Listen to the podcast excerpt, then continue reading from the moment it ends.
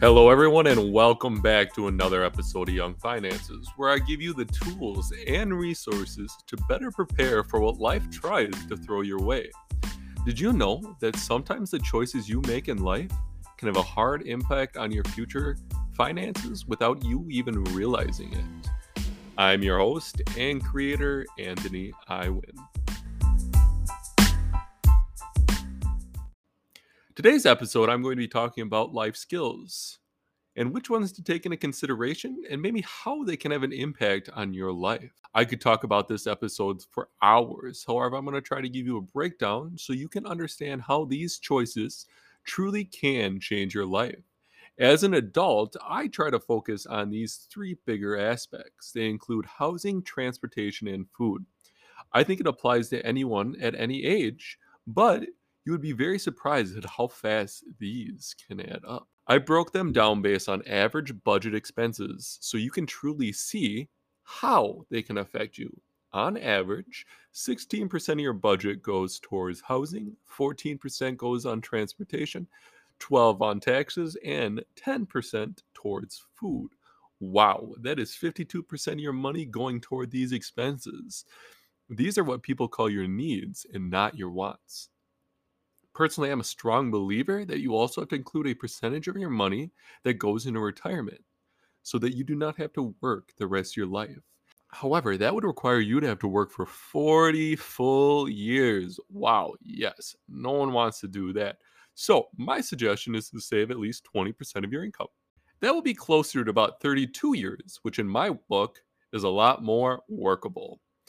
That gets you up to about 72% of your income. Now, hopefully, you're thinking, well, that doesn't leave me much for bills and other expenses that I want to spend my money on. Well, welcome to the real world. Luckily for you, you're doing exactly what you need to do, learning the importance of finances and preparing you for a future of financial success. The best thing anyone is able to do is cut down on these expenses to be able to invest more. Though that is the best way to build financial success and who doesn't want more money? Day to day chores around the house are very related to finances. For example, grocery shopping, cooking, cleaning is definitely a good way to save some money. Now you're probably thinking, well, I thought we were talking about life expenses as well as those three big bucket items. You're right. But generally, those are pretty hard to cut down on. Um, again, those are on average. You have to live somewhere you know, whether you're buying a house or renting, um, your mortgage will be very similar to that of rent, just like taxes are required and everyone has to eat food.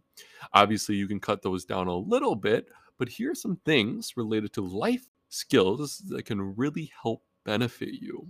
For example, in college, I did my best to make food around my apartment instead of eating out every night. Did you know that if I could pack a lunch every day, I would probably save around $25 a week. Now, let's say I do that every day for a year. That would bag me up about $1,200 at the end of the year. And that is a big chunk of change.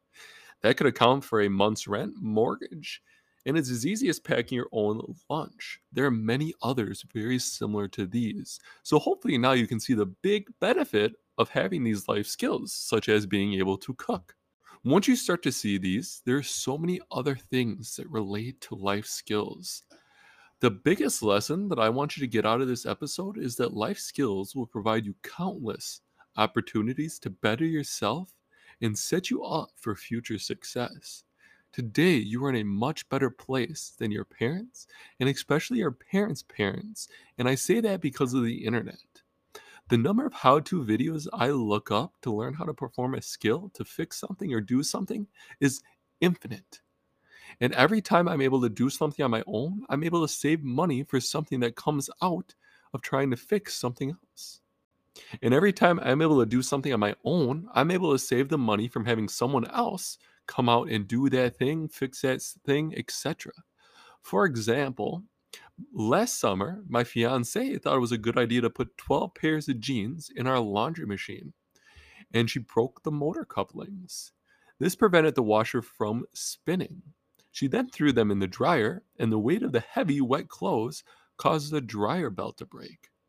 I was able to go online and find the parts I needed and watched a few how to videos. All said and done, I spent around $30 on parts, scratched my hands a bit, and obviously complained. However, if I did hire someone to do this job, this same job would have cost me close to $300. I always tell my students the importance of learning as knowledge is power. But I tell them it goes so much further past the general subject understanding, and that problem solving and the love of learning is what I'm trying to instill in them all. Being able to pick up a book and read about something, listen to a podcast, or even watch an educational video online will better themselves so much more than any other thing they might want to spend their free time doing. And no, I'm not saying devote all your time to this. Not only will some of these skills help you save money, but all professional finance experts tell you the importance of a side hustle. These are just things that you're passionate about or skilled that can provide you maybe a little extra income. Some people make these into their full time profession once they're able to obtain enough cash flow from them. I know a lot of people who started with photography because they enjoyed doing it and soon had enough money to start their very own business. This month, I want you to challenge yourself. I want you to pick up one book that you find interesting. It could be on anything you love and want to learn more about, whether it's cooking, crafting, woodworking, or maybe even a book on finances that will provide you with another life skill.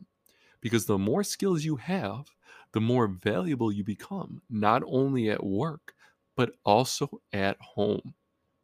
Together, every dollar you save or make through your newfound knowledge, you will be able to invest and prepare for future generations of wealth to come. This has been another episode of Young Finances, where together I will prepare you for financial success. If you enjoyed this episode or any other, please consider giving it a five star rating and review on Apple Podcast.